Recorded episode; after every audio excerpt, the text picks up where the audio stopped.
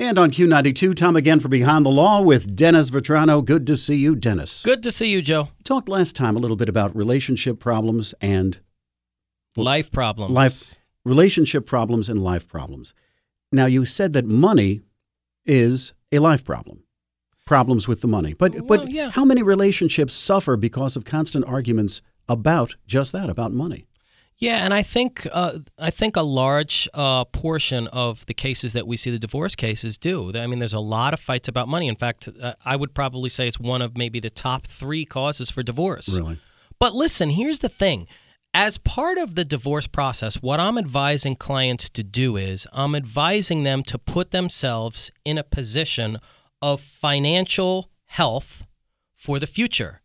So, if within the context of the divorce, my client says, Well, I want to keep the house and the mortgage is $3,000 a month, my conversation with them is, But your combined income and, and including whatever support you may be entitled to is $2,000. That math problem does not work. Well, I want to find another way to keep the house. Listen, you've got to be smart about these things. There, listen, to fix your quote unquote life problems, your financial issues, there is nothing in your life that is an immovable object. If your home costs you $3,000 a month and you only make 2000, what's the simple answer? I'm going to give you the quickest way from point A to point B because I don't want you struggling and then ultimately filing for bankruptcy and then ultimately having a foreclosure and getting kicked out of your house. I don't want to see that for you. What I want to see you do is look at that math problem and say, and again, we get back to the net worth statement money in, money out. Income, expenses. If your home costs you 3000 you only make 2000 the simple answer is you need to downsize. Or alternatively, and I'm and I'm a huge proponent of this, find a way to make more money.